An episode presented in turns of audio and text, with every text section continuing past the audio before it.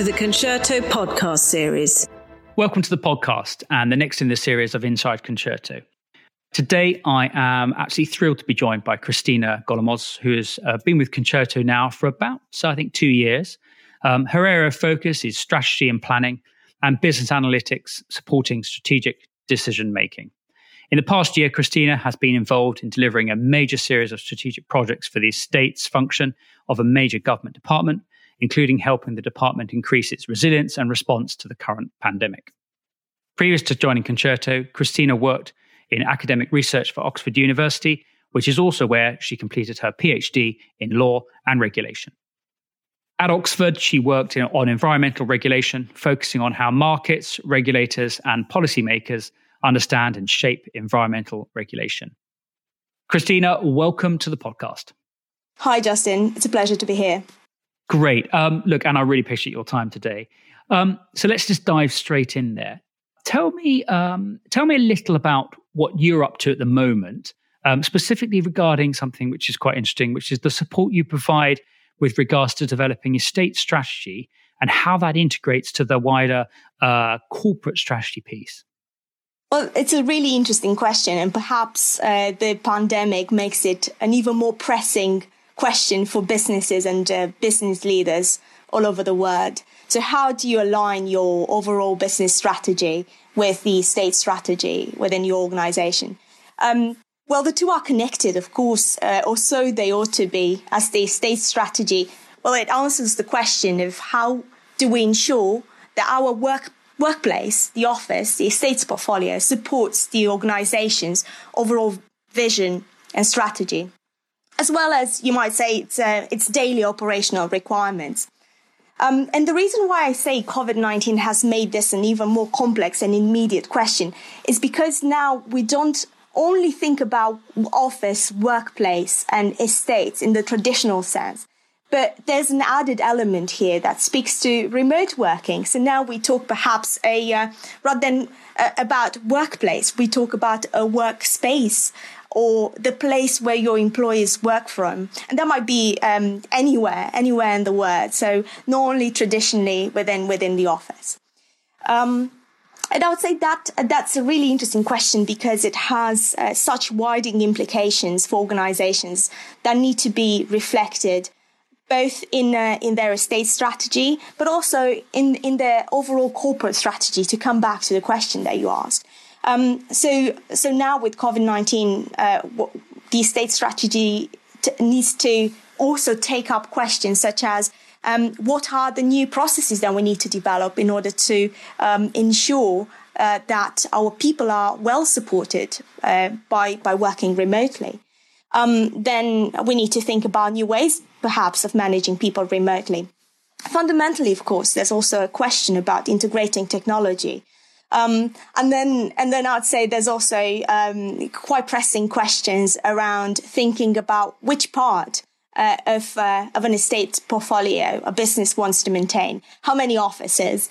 Um, how big is uh, is that estate portfolio that the, the, the business wants to retain um, in the post pandemic world is going to be? So all of these are for me fascinating questions, and at the moment I'm um, I'm uh, just uh, preparing for taking on another piece of work to to do with estates uh, strategy and alignment uh, of that strategy with the overall corporate strategy. Um, hopefully, with a new client starting very soon. That's brilliant, and um, and hopefully we'll do another podcast later in the year when we're able to maybe spill the beans on exactly uh, who that client is and, and the work you're doing there.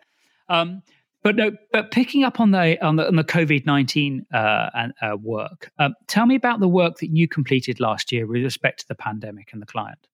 So, um, as as you mentioned a bit in your introduction, I worked uh, for the past year as part of the strategy and planning team uh, supporting the estates function of a major government department. Um, but also, uh, also related to the COVID nineteen work, I also supported one of our traditional clients in in thinking also about the post COVID COVID world and what kind of service offers for specifically workplace services they might need to develop. So tell, let me tell you first about the, the work I did with the government department. So we did some uh, very interesting work relating to scenario planning. Um, and the purpose there was to find agile ways to increase the, the government's resilience and improve uh, its response during the COVID-19. And this involved engaging with lots of stakeholders within the department, but also within the, the supply chain to evaluate the, the risk within uh, what, what was, of course, a very rapidly developing situation. And I'll say the purpose there was um, for us to help the department find some clarity and some agility in their response in case some of the risks that we uh, we are identified became actualized. Um, so very a very interesting and also impactful piece of work. So uh, going now to uh, to the second um, the second piece of work that I did there with one of our other clients. Um, as I mentioned, uh, we looked at helping our client to think about the future, the future as in the post COVID 19 word. word.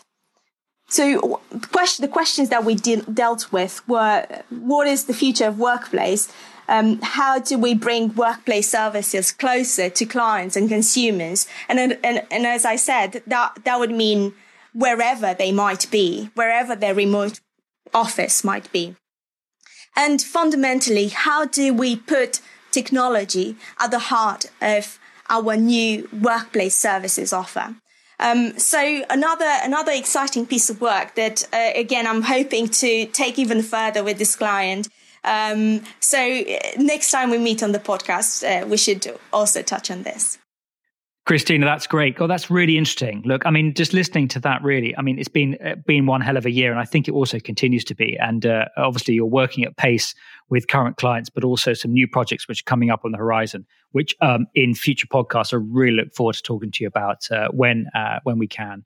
Um, but basically, if I just close today by saying, look, thank you so much for your time. I really appreciate you coming on uh, and talking to us on the Inside Concerto uh, series of podcasts, and I really look forward to speaking to you again in the future. Thank you very much, Justin. It's really been a pleasure, and I look forward to our next conversation on this podcast.